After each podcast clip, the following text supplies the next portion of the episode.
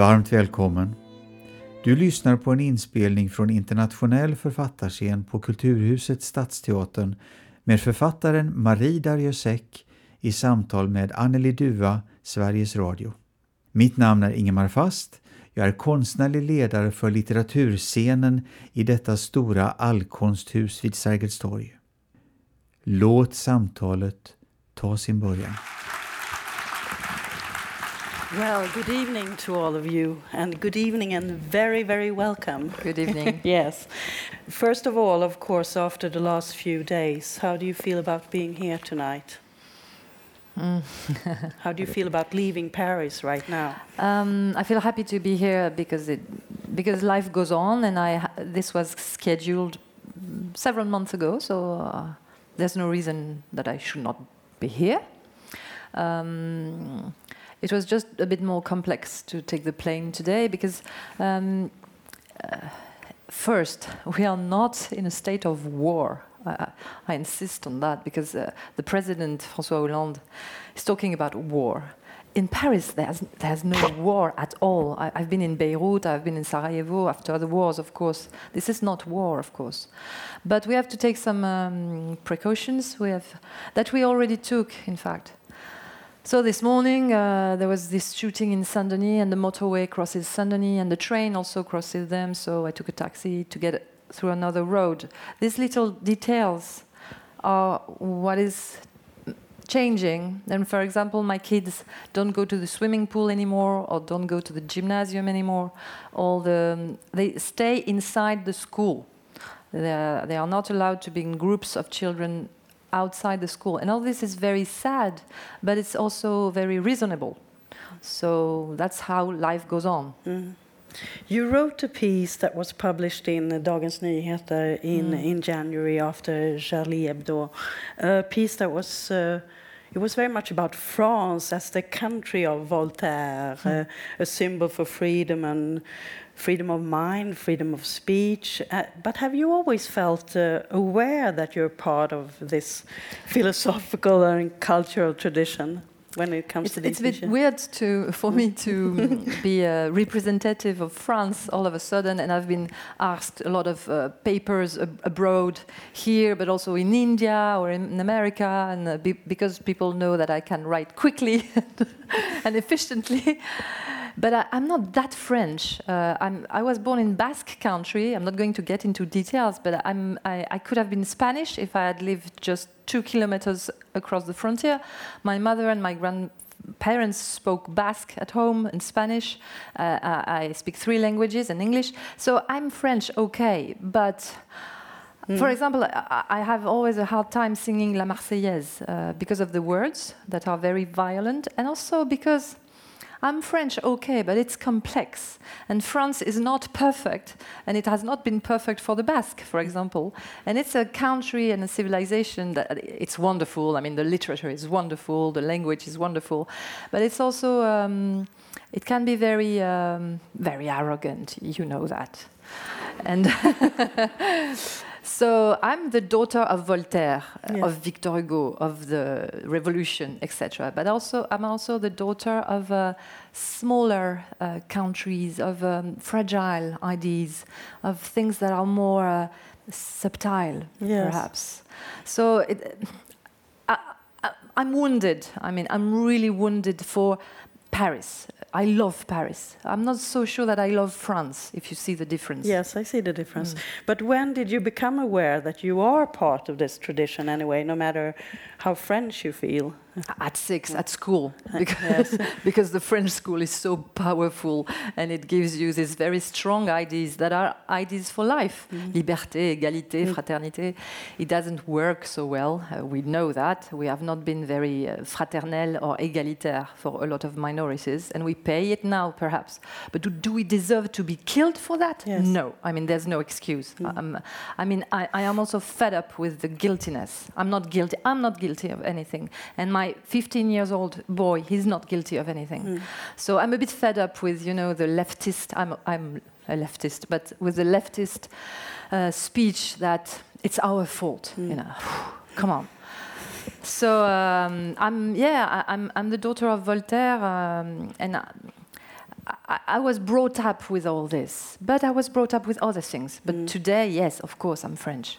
Yes, but but as an intellectual, then, no mm. matter what nationality mm. or however you feel that way, do you feel that you have a certain responsibility when it comes to Well, it's a, occasions it's like a, this? it's a Yeah. great country to be a writer. It's perhaps the best country to be a writer uh, and to be an intellectual. Uh, and I have, I, have a responsibility, a very obvious one, because I write in the press. So when you write or when you speak, you speak on the radio, you have a responsibility, of course. Uh, which responsibility exactly? Um, I'm not too.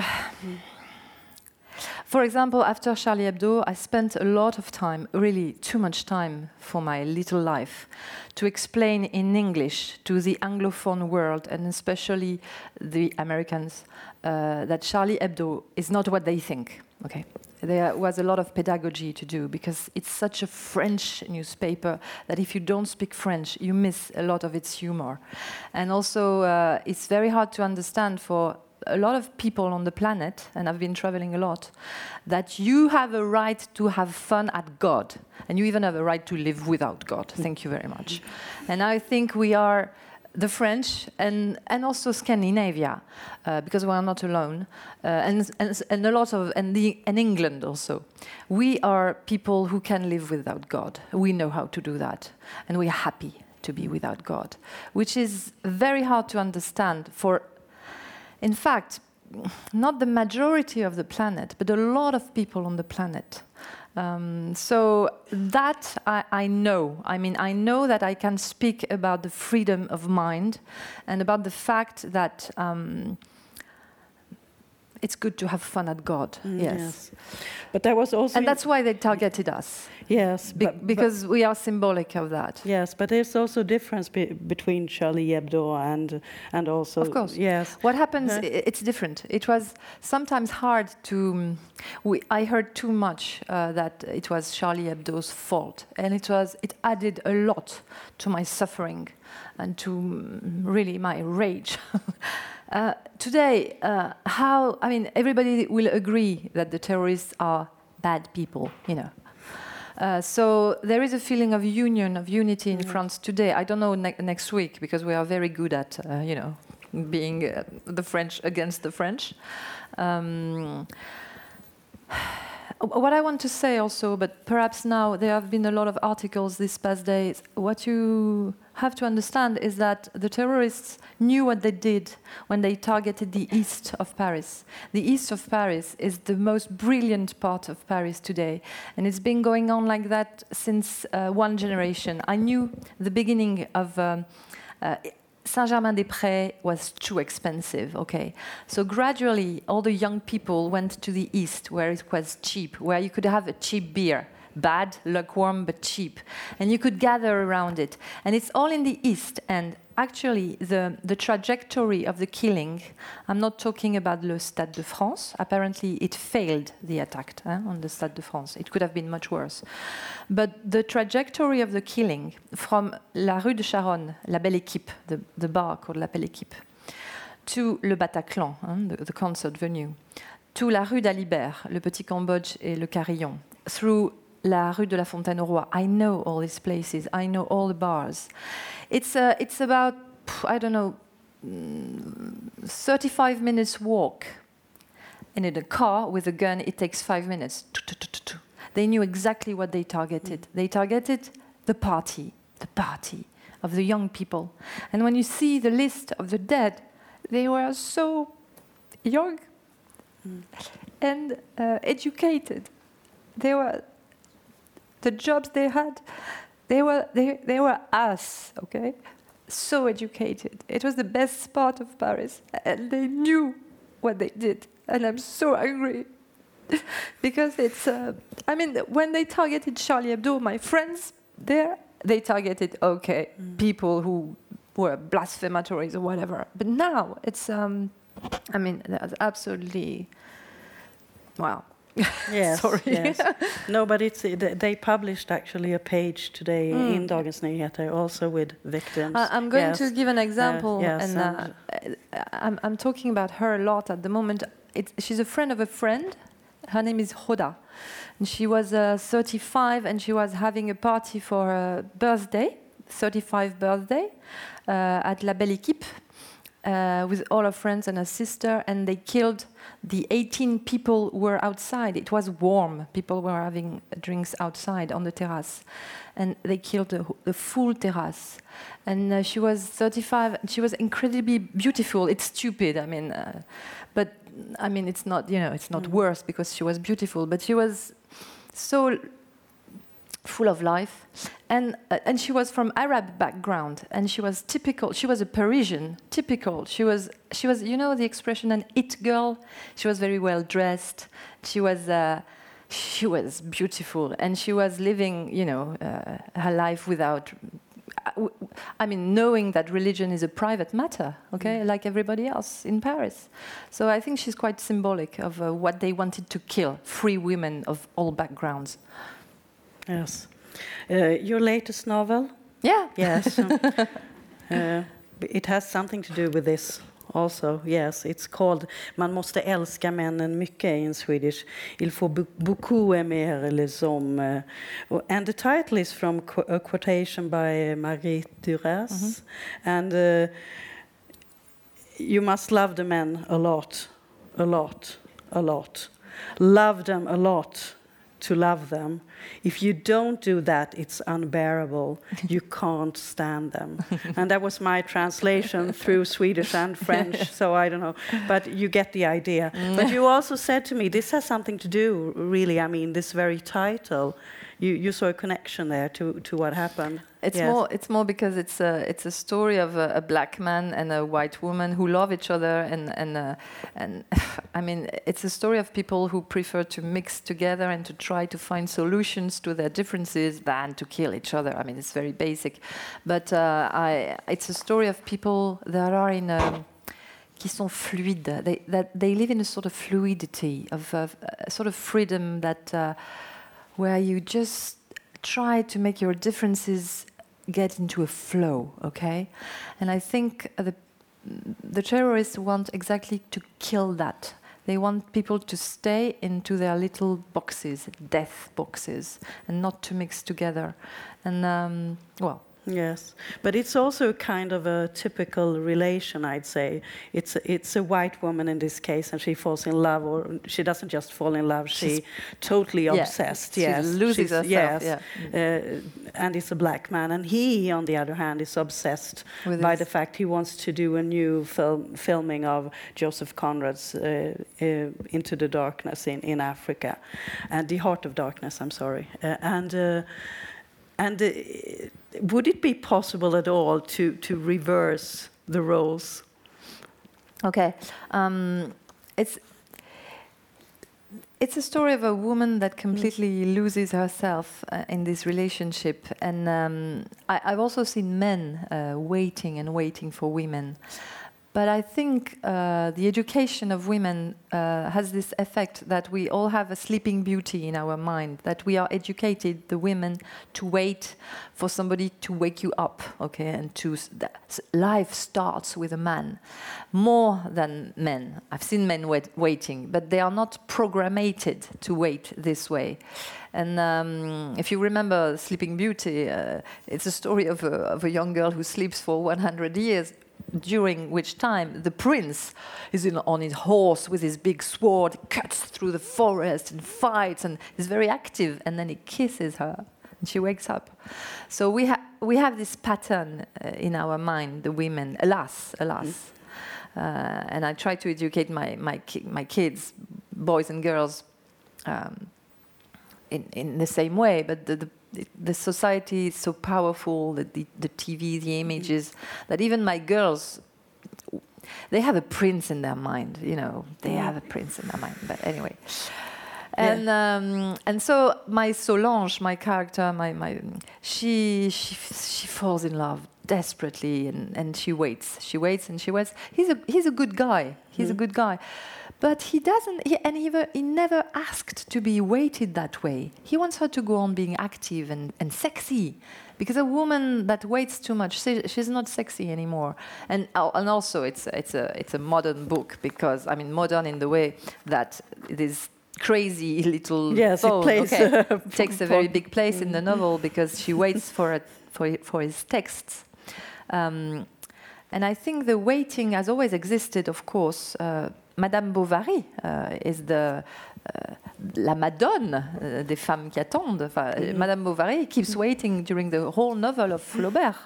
Um, and I like these characters very much of women doing nothing, stuck at home, and waiting because they are very Romanesque. They dream a lot, which is very good for a writer. I- Yes. I, love it. But this is just one part of the novel, though, Yeah, because it's yes. also it's also about racism. It's very much about the color of the skin. Yes, yes. yes it's about uh, colonization, colonization. Of, Yes. yes, and about exoticism. Yes, It's about all all- this. yes. It's about all this, except that it is we are always in the mind of Solange, and Solange doesn't care. She so much doesn't care about post-colonialism, etc. And he keeps on telling her, even our couple is political, and she just wants to love a man, and uh, and she wants to be in a bubble with him, Yes. and and it's not possible. It's not possible, and so she follows him uh, and very far in a way, very very far. She she even manages to get a role in his movie and a little humiliating role, and and she follows him in, in into um, Africa, Cameroon, and and she's brave because she's never been in Africa, etc. So it's also an adventure. I, I had fun writing the novel. Perhaps we shouldn't tell what happens with the little role in the film. It's ve- it's really the end of the Yes, of the yes, movie. I was going we'll to say that. that, No, yes, it's- leave, leave a little bit of We'll suspense. Yes, we'll leave it to you. Yes, but but um, why did you want to write it? I mean, because there are so many different topics. What was your aim? What did you want? Mm, Okay. Um, like, I mean, it's not a secret. Like many writers, I also write with my life. And I, I have loved men a lot.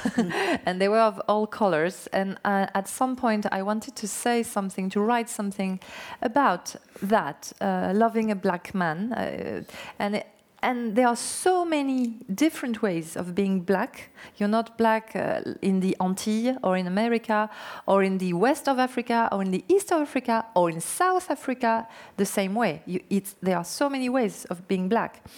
And, and I wanted to, um, to write that story with a kind of naive character. I like very much naive characters because they enable me to um, have the readers guess things that are not written, if you see what I mean. I like to write books where the reader has to play a part, you know, has to to have his own or her own opinion about what's happening. And so Solange is kind of naive, but not too much. She's, she's not stupid at all. Mm. She's just not very educated and not educated at all about Conrad, post-colonialism, um, the frontiers between uh, Cameroon and Congo. Oh, there are two Congos, Brazzaville, Kinshasa. She couldn't care less, really. She couldn't care less. She loves this man. So, and he keeps on talking. He's very talkative. Yes. He talks a lot, and she just wants to kiss him. so, and there are also some comical aspects of the of this misunderstanding. You know, she. So, um, what was your question? uh, no, no, no. Why, why you wanted to write it? What, what really was your Oh, yeah, aim? okay, because I uh, see. in all of this, Okay. yes, Writers write with Yeah. stories they Yeah. live or they hear. Oh. And so I, I, a friend of mine who, who was born in Cameroon and who is uh, a, a- now a, an academic in Harvard, told me, um, I asked him once, have you ever been really victim of racism? And he said, not directly, no, never. I've never been insulted, for example, because we live in, in a background where it doesn't happen. But for example, and there's a scene in the book, he, he was very proud, and it took place in France. He was very proud of his new car, and it was a big Mercedes, and, uh, and he wanted it to be really clean and shiny to go somewhere. And uh, he stopped at a, you know, this posh washing cars garages or whatever. So somebody does the washing and he, he comes back to see if it's well done. He takes the keys and there's a car parking next to him and a white guy, French guy, white, gets out, sees him, mm. talks to him saying tu, you know, hey, toi là, now that you've done this one, you'll do mine. Mm. And he thought, because he was black, that he was obviously the washing guy, you know. So this is typical um, mm. of uh, it. Yes, it is racist, but it is also ignorant, stupid. I mean, uh, racism is also always ignorant, but it, this it's this zone where the misunderstanding is is is I don't know. Yeah, yeah. But, but, but, but how was it received then? What did they, people write about or discuss about the book? oh, in France? Yes, in Or France, yes. Okay, something happened, uh, which is quite typical of France too, perhaps. But uh, when uh, the book had a prize, le Prix Médicis, and um, when I exactly the same week, uh, Christiane Taubira, the Minister of Justice, who is a black woman, was insulted in a really racist way, and I. I was really surprised because I thought that racism was over. I thought that racism belonged to the generation of my grandparents. The animalization, she was compared to a monkey, and bananas were thrown at her. So I thought, oh my, are we still there? And so I, I dedicated my, the prize, the Medicis Prize, to her, ob- obviously, because it was a story of racism. And this led to, after that, we did some actions together, but um, with an association. But anyway, um, the book was well received um, because I think the book is not too directly like against racism. I mean, I, I, I- like to think of my writing like something more subtle that just racism is bad, you know. Um, so uh, I think the book deals with the the little spot of racism that we all have, and that is very disturbing, uh, and that is that we have to control. Uh, because um, are, are we sure we're not really racist? I'm always afraid, you know, that my unconscious is awfully racist or whatever. Yes. And there's a scene in the book that I think it's very tells something about Paris, perhaps. She goes to introduce her black fiancé in a dinner in Paris, and when the, her friend who receives them opens the door, instead of saying "Hello, come in, how are you?" the first reaction is "Oh,", oh when he Yes. sees the black man. Oh, so Solange asks herself, "Is it racist?" But he's also very tall. He's also very tall, of course. He's also very tall. but that's exactly how I like to write because nothing is really simple. And she, she asks us, is it a re- racist reaction or is it legitimate surprise? But then she thinks, so I should have warned him. Warned him of what? That he's black? Mm, yes. You know. Yeah, we could talk about this all night, I Yeah. guess. And we have this ongoing discussion in Sweden as well, whether mm-hmm.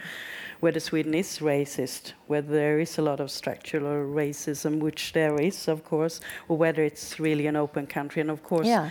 both of them are true. And I think in the, two that countries yes, yes, are, are- have yes. points in common Yeah. because we also we are a democracy, but Yes. with we also have a very long tradition of fascism Yes. and very powerful. Too. But but we have to move on, I Yeah. think.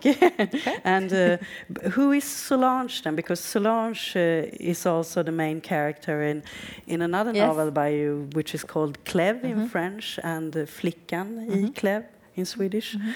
And uh, who who is she? How do you feel about Solange? Uh, she, she's she's uh, my my son laughs at me because once we did a uh, he came with me to a radio show and I thought stupidly that he was going to be interested with all the buttons and everything. But no he listened to his mother talking about Solange and I said Solange c'est mon alter ego. And now he keeps repeating the sentence to have fun at me. Solange c'est mon alter ego. But it's true. She's my alter ego. She's she's another me. She's me without um, she's me without the writing. Uh, that's that's simple she's me if i had not been a writer Hmm. so but her, her, her childhood her teenagehood is very close to mine and um, she became a comedian uh, not a very she's good but she does, she's not a star. She's a second rank comedian in hollywood like some french actresses who manage to have a role in, in hollywood but always the same role. Uh, the romantic french girl or, or the bitch you know either. Um, and she's a bit fed up with it. Yes. and she meets this black man who has the same problem, even if it's not exactly the same. But he, see, he's black, so he's a, a dealer, a boxer, a cop, sometimes a priest. Yes. And they are so fed up with labels, you know, because Hollywood is the big machine to make up all these stereotypes. I love Hollywood, but it's, it's a, a machine. So Solange is a, a woman that tries to be free, but she has an accident, and this accident is this man. Hmm. She falls in, in, a, in the gap of passion. And passion is not love, it's different. In love, you, you, you develop yourself. In passion, you, you shrinkle, you, you, you lose yourself. But you're also a psychoanalyst. Yeah, that's a Yeah. long story too. yes, but I, I was wondering. Now you say she's your alter ego in Mm-hmm. Swedish. It's and uh, there is might be some kind of psychological connection also, or something you could say about that. I don't know. or, all- or how much does it mean to you as a writer that you also have this other profession? How much do they uh, reflect on each other, or how do they connect? Uh, they connect because of the words, uh, but uh, there's a major difference uh, between psychoanalysis and literature. Is that psychoanalysis is with oral words and with all the little accidents of orality, while writing there are also accidents in writing, but they are not the same at all. All I know is that when I write, I, I, I have a plan, I, I, but I never write it down. I let it be free and moving in my mind. For example, there, it's been now three years that I'm thinking about the next novel, and it's moving all the time, and the world is changing too. So it's it's moving like that, and I have to. I, I need this uh, lability, you know, this uh, fluidity. Uh, and when I write the first sentence, I let everything go and I use my unconsciousness. I don't. I try not to think too much. I'm not exactly a thinker. I'm not. I'm not a political commentator. I'm. I'm not. A, I'm not even a journalist. I, I'm. I'm a dreamer. I daydream a lot. I, when I write my books, I need to daydream and let them go, come.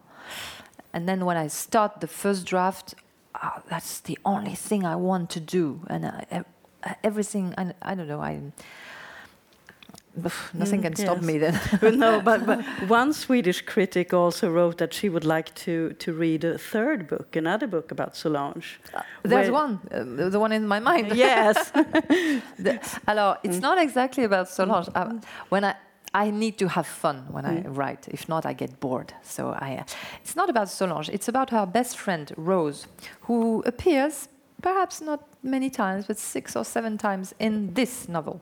And Rose is the friend, the best friend that tells Solange, "Come on, you, you, what are you doing? You, this is silly. This story is silly. Stop." Well, I want to tell the story of Rose, of this best friend. So are, I want to tell. She, she's a psychologist. So there, are, I want to tell a lot of things about her life as a psychologist, and it's my way of. Um, she will, at some point, very unexpectedly in her life, meet migrant people uh, from not from Syria, from Africa, from Niger, I think. Um, and uh, what I want to do is, I don't want to, again, I don't want to talk about racism directly. And I don't want to talk about migrants directly. We, we have so many information, so many. It doesn't stop. Uh, the, the, what we get, all the informations we receive, all the stereotypes we receive also. I want to tell the story, you know, avec un pas de côté, uh, on the side. yes. And uh, I know exactly wh- how I will do it. Now I can't wait to start the novel. Yes, but that's also very much. I mean, that's that's reality. That's something that's going on, and it's it's very urgent and very. It's now. Yes, it's, a, it's it's the big event Yes, of today. yes. It's uh, it's not it's terrorism, okay, but the big, the real big event of our generation of now, it's this migration, this really big migration from, to be simple, the south to the north, and we knew that since the 80s. We knew that the south was going to come because it's unbearable. It's not only unbearable to live in Syria today; it's unbearable to live even. In, I've been in Niger recent, recently, even in Cameroon, even in a I mean, Cameroon is very diverse. In the north, it's war with Boko Haram, but in the south, you can live. It's peaceful, except that you don't have any future. You, you are a young man or a young woman. You don't know what to do with your life. There's no job. There's nothing. There's no money. So of course they come. Of course, and they are ready, as you know, to die to come. So I want to talk about that. It's the big event of today. But you've also said uh, that you really that you love fiction. Yeah. Yes. So how do you deal with this then, when Mhm. it's so much reality and you have to? What, what, what's how do you go about working? I don't know. All I know is that I've, I've been dealing with it forever. So, I, I, I, what would block me would be to write directly about it. I can write in the magazines or in the newspapers about it, and I'm not that clever. I mean, I'm much better in fiction. I'm, I'm better with the metaphor. I'm better with the, the freedom of seeing things a bit on the side. And uh, I know I will be. I have my ways of. Um, it's been three years that I have this idea, uh, this starting point in the life of Rose, a, a, specific meeting with a migrant. It's not a love story, it's something else. Uh, I, I can't say everything, okay? No, no, no. but um, I and reality is going very fast. The last time I have been a bit uh, seized by reality, I was uh, writing a novel about um, secret agent, and suddenly there was uh, September 11 in uh, 2001, and I thought, oh my God, the secret agents I'm talking about they are irrelevant. So I started everything afresh, and it, it, and gave a, a completely different novel, White. But it's called White. yes. But anyway, now reality is going very fast. And when I had first this idea three years ago, I was dealing with a small pirogue, a small bark crossing the Mediterranean Sea. Now there are much bigger boats.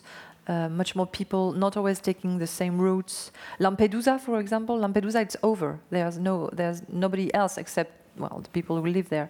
Now it's more Sicily and Greece, of course, and Libya plays a different role than three years ago, etc. So reality is going much faster Yes. than my imagination, but it doesn't matter. I'm, I'll deal with it. Yes, but but it's also you, you, now you mentioned White, Mm. which is uh, it takes place in the South Mhm, Pole. Yeah. And it's also it's sort of a voyage. It's an exploration. Mhm. And I was wondering because you sort of what you do, at least that it seems like that to me as a reader, is that you do explore Uh, yes. all the time. Oh, i- yes, is that is yeah. that very important to you in your Uh, work? I- It's exactly the word. I, I, I think of myself like an explorer with words uh, and with uh, music. I mean, what's it's even more important than the story, the musicality, of the rhythm, uh, and and the structure, the balance of the novel. It's uh, I have it in my mind. It, it's it's like music. Um, but um, I, for example, for this novel, at some point when she is going to go to Africa, and I've, I had been there several times in different countries, uh, suddenly I realized I needed to go back because I needed to see the big ancient forest, and I did not really know it. So I asked my editor some money, and I took a plane and I organized. Um, a really, I hired a bodyguard, uh, a pygmy guide, and a, um, a, a piroguier, uh, you know, a, a man on a boat to, to row me on, on the river. And I, um, I first I wanted to go to Congo, and a friend of mine, uh, uh, another writer, Jean Rolin, told me, listen, when you travel, do you seek uh, emmerdement? How do you say that? Do you seek ah des emmerdements? do do you seek ah zut je vais pas y arriver. I mean, he said he told me avoid Congo. yes. He told me avoid Congo. Don't go there alone, even with a bodyguard. Go go to Gabon or Cameroon. So I went to Cameroon, and I could get inside the forest, really really deep, uh, on this little boat on the on the river, and I got. And I only stayed five days in the forest, but I got all these impressions that I needed. I have a big imagination, but I cannot imagine everything. yes. And in five days, I, I, I got little things that, that could open me a, a world. Mm. And I came back and I could go on writing. Mm-hmm. So I, sometimes I'm an explorer, a little one, but I need to go there. I really need to go. Did you go to the South Pole as well? No, but my husband did. and uh, so he told me so many things. It was irresistible. I had to write them down. Mm. But it's interesting because you say, I mean, it's it's an interesting mixture then of of reality and of Yeah. exploring and of fiction and reality Yeah. as well.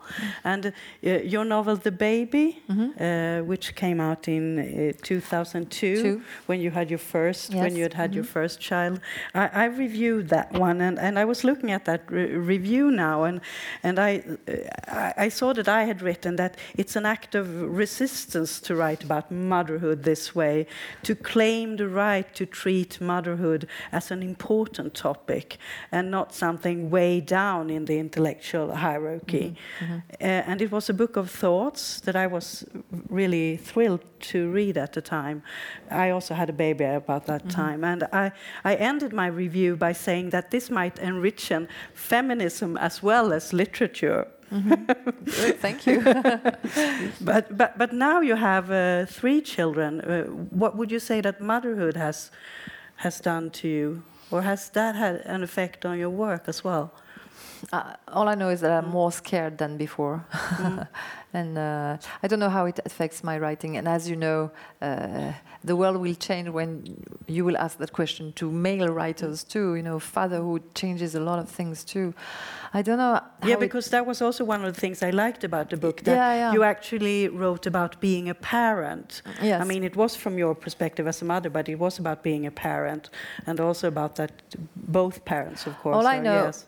I, I don't know what it changes more life than the writing. My writing is so solid and it comes from my own childhood that actually there are not so many things that I can change it.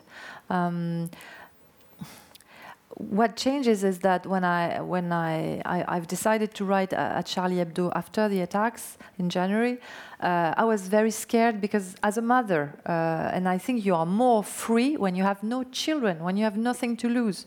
So that is a really actual change. I would be more free without them, but uh, of course I prefer my life with them. Yes, but this uh, conflict, in a way that you described in this uh, book about how am I going to be the one that I am, and also being a parent. Mm-hmm. It's also because, uh, as you as you rightly put it, I, I'm I, I'm not only the daughter of Voltaire. I'm the daughter of Simone de Beauvoir, and Simone de Beauvoir chose uh, to be only an intellectual and not a mother. She did that choice very radically. Uh, it was relevant in the 50s uh, when the right of abortion was not uh, actual, when uh, when it was hard to get tr- contraception, etc. Today, I mean. Like Sweden, uh, France is a good country to have kids. Uh, we have a very good system of, of daycare, you know, and most, uh, I think, 85% of the mothers work, which is one of the highest rates on the planet. So actually, it's not a problem. It's not a problem. And my husband is a feminist, and I think it's normal. And and um, I'm here. He takes care of the kids. so Yes. it's it's it's okay. I I don't know what it changes actually in my style. What can change my style is, um, I don't know, I don't even know what it can be. Um, I, I have a rhythm that is almost biological. Uh, it, it flows in my veins, and I, I, I- know exactly what it is. So that, you can't change it. In the novel Tom is Dead, Mm-hmm. uh, you write about the loss of a child. Uh, and that was, there was also this is kind of a famous story when it comes to that novel because another writer Mm-hmm. uh, she accused you of plagiarism and it really Psychological because- plagiarism. Yes, psychological theft, which is a very Mm-hmm. interesting uh, thing to try to do. You sort of won that battle, or however. so yes, silly. yes, But, no, I mean, she actually had lost a child, so, so she thought I didn't have a, a right to invent the story. Uh, the, the- like the, it was already a problem of blasphemy, which is quite interesting. There are some people who think you don't have a right to write what you write or to draw what you draw, and uh, and I, it it was kind of interesting, uh, but but a bit silly, really. I, I think it's. It's completely irrelevant, but what what I'm well, well, it, it, might this, but yeah, the, you- the the point you Mm, make is mm. that I I didn't want to say it, but what could change my writing would be the death of one of my children. Because Yes. I, as anybody else, I don't know how I could cope with that. It's just the worst nightmare. So perhaps that would deeply uh, block me or whatever. I wrote that novel because it was my worst nightmare and also because my mother had lost a child and my father they had lost their firstborn. So I knew exactly what I was doing and I anyway that's what that's why the story was silly of course. But um Yes, the worst. But you know, uh, now my kids they are going out alone in Paris, so it's it's really it's very bizarre to. When I was uh, 15 or 20, it would not have crossed my mind that I could die in a cinema or in a cafe or even at school, you know? And now it's possible. Yes. So it's um, we are talking of things that are re- very, you know, real. Yes, but, but that's the terror of this. yeah, that's uh, the yeah, terror. yes, that's a that's big- how the terror works. That, it, it was really. and it's it's very it's very easy to say let's not be scared let's go on and and I'm I'm the first one who says that I was in a theater yesterday night with one of my daughters and uh, it, it, was programmed uh, for it, it was our birthday so we had programmed that for a long time and I was so happy you know before and after the attacks I was not happy I was only anxious very anxious and I thought you are silly, you are irresponsible to go in the theater today with your daughter. But we decided to go. And, uh, and the, the theater was full, full. Nobody had cancelled. It was so good to see that. But during all the show, I was, um, you know, hearing the noises. It's, it's kind of exhausting. yes, but, but but how do you? This is an impossible question to ask. But but but how do you feel? What should we do to defend the freedom, to defend the freedom of speech, and try to to lead our lives Uh, lives you without know, being It's a run by, cliche, but yeah. uh, keep calm and carry on. It's, Yes. uh, what can we do? Yeah. Yes. yes, but but if you look upon because now it's almost 20 years since you your debut as Yeah, a, as a writer. yeah. Next year it will be 20 Mhm. years. And uh, how do you see? It's 10 novels altogether. Seven of them are published in Swedish as well. And uh, what do you say about your own development, your own involvement? Have you looked upon yourself since you're a psychoanalyst uh, from from outside? Yes. Um, I have too many novels in my mind uh, for, for the rest of my life. I mean, life will be too short, whatever. I, I, I, I remember the, the musician Björk saying the same thing. I have too, there's too much music in my mind for, for, for, for my lifetime. So I have this feeling I'm very impassioned. One of the things I've learned uh, is to get a bit sl- more slower, slower um, to take more time, to breathe. um, I, I, am, I have so many novels in my mind. I, I just want to write them. Um, And you never look back. You never think about what you've done. Or mm, when I look back, I think it's a, it's good. It could be better, but it's good. Um, I'm, quite happy with what I've done. Uh, I, I never really, you know, I never read my books again. But when sometimes I have to read them apart in public, or where there is an adaptation in theater, for example, and I hear some sentences, it, it's this feeling of. Um, uncanny, you know, l'inquiétante étrangeté. Did I really write this? And uh, and I and I think it's not that bad. It's it's okay. I could, I, but I know I can do better. So I'm I will be 47, uh, and I hope I live long, uh, and I, I I will get yeah better. I, I I know what I have to do. It's hard. It's very difficult, but I'll try. I'll try. yes. So there's not. Is there any one of your novels that's uh, closer to your heart, or that has a special meaning to you? Um, my second one, because the second one is always harder to write, perhaps, and, and it was very um, close to my life at that time. Uh, I, I, I, I, I was married and I, I didn't have the courage to leave my husband. I was young, I had married too early. And I wrote the novel to be able to divorce him in a way. I so it's it's a novel that's dear to my heart, and um, and also I like the baby. Yes. Uh, but you see, it's for sentimental, personal reasons. I, I, it's very hard to me to judge which book is better lit on a literary point of view. But in my heart, there are some of them that are very close to me. But we also spoke a little just before getting on here because I, I also have some question about you and uh, Michel Houellebecq because you're often mentioned at the same time, especially when people from other countries write about French uh, fiction. But do you also feel that there are, I mean, you're very different, but there are also certain similarities in the fact that you you like to to play with difficult topics, you like to provoke, you like to make something happen. I Yes? think um, we have, uh, well, we have two points in common. Our names are in Ek, Houellebecq and Darrieussecq.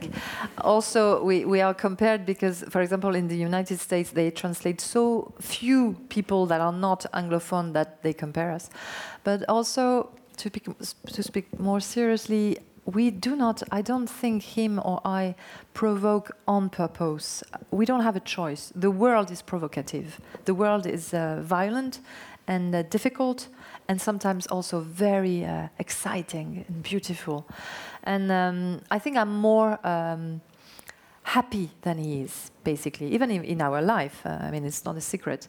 And um, so our books are different also in their tone. He, I'm more, he's in the darkness, and I'm more in the light. And I know, I, is he right? Am I wrong? I don't know. I don't know. It's not a moral thing, you know. It's just our, the color we use are not the same. Mm. But yes, we deal with um, our anxieties. Um, we, we act like sponges, you know. Uh, writers are sponges. They take the anxiety or the joys or or the, the feelings of, of the, the people. That's our job. But is there any other writer that you feel strongly connected to? In France or in general? Um, Your choice. okay. Mm. Um, I, I, am a, a, bit of a. Uh, I, I read a lot of African literature, and uh, it's not translated enough. Uh, and especially in France, we receive, we welcome uh, the African francophone literature.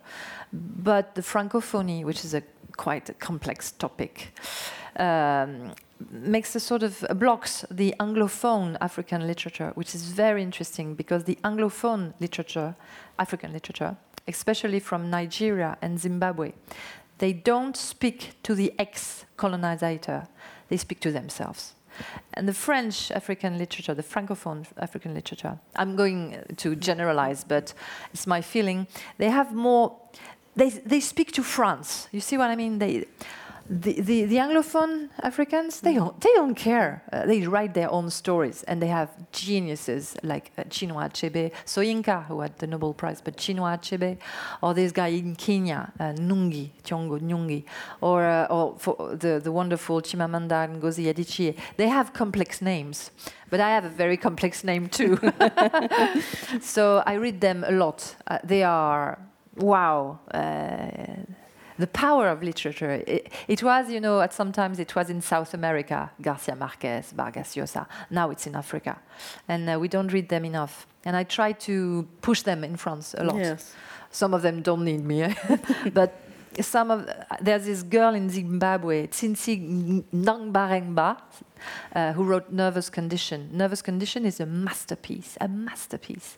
And I, it's hard, you know, I try to push this novels. But but what's your plan now then for this uh, the novel that you've been working on for three years, the the refugee one, or do you have a plan? Or I have a plan. Uh, yes. Uh, my and my plan is very material. I, I have another um, trip at the end of the month, uh, and then I stop. I stay home from December to April at least and I write and I do nothing but write and do Pilates and take care of my kids and um, and write uh, for also for Charlie Hebdo, which is very important to my heart. But uh, I stay home and I write and I'm. I know uh, I, I, will let uh, the novel roll, just roll. I, I, I know uh, it's hard for me to talk about it, not because it's a secret, just because it's it's really a matter of feeling and um, um, it's fragile and uh, it has to develop. I, I don't want to.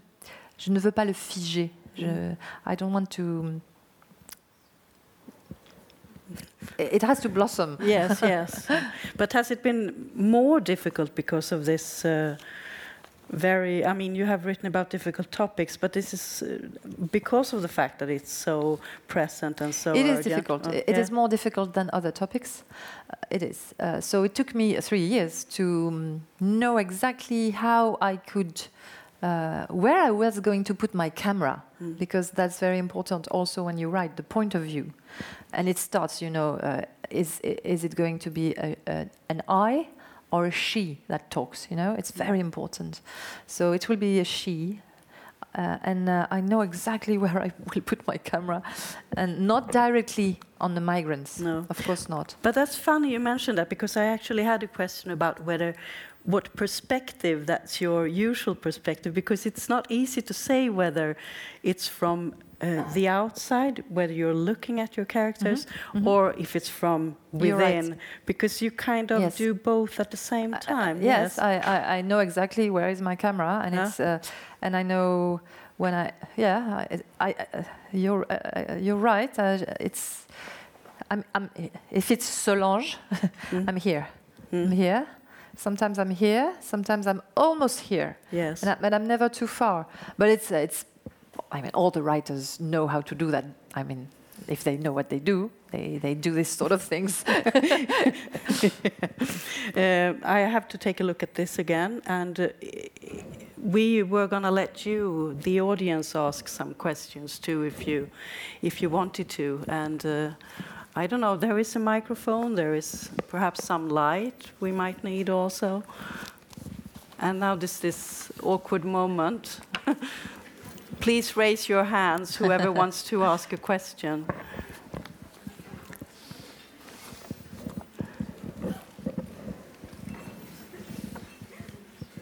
Nobody? you see, this is Sweden. Uh, yeah. Hello. Thank you. There's, there's a microphone approaching you. Just a minute.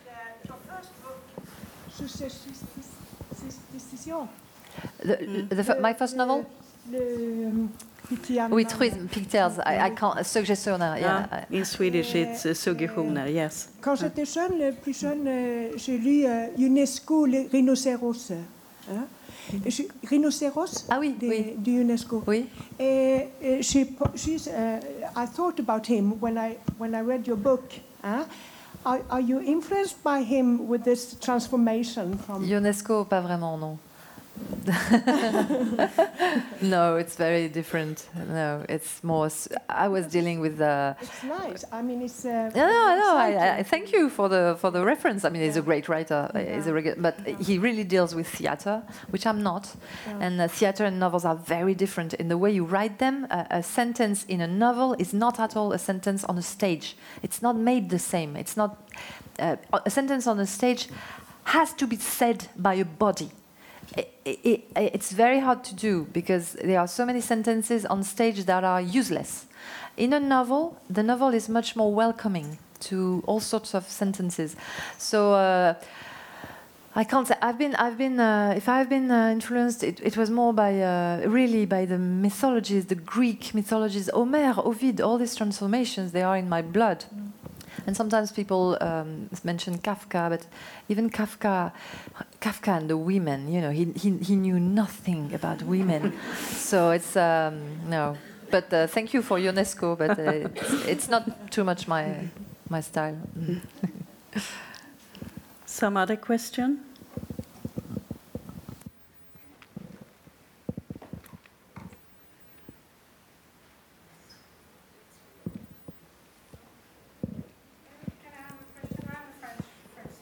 Okay? Bonjour. In English? I will ask the question in English. Just, uh, so I'm a French citizen. I've been living in uh, Sweden for 25 years, so I'm almost Swedish. um, where is feminism going to? Uh, in what direction fem- feminism is going to uh, in France? Okay. Is it uh, going backwards? Is it going forward? Is it? It's going forward. It's going forward, but not in all the parts of the population, obviously. One of my biggest fears is that uh, we elect the first woman president as Marine Le Pen. You know, it would be a catastrophe. I don't think it will going to happen, but uh, she will be on the second uh, tour. I am afraid. But anyway, no. French feminism is very diverse. It's very uh, the young people.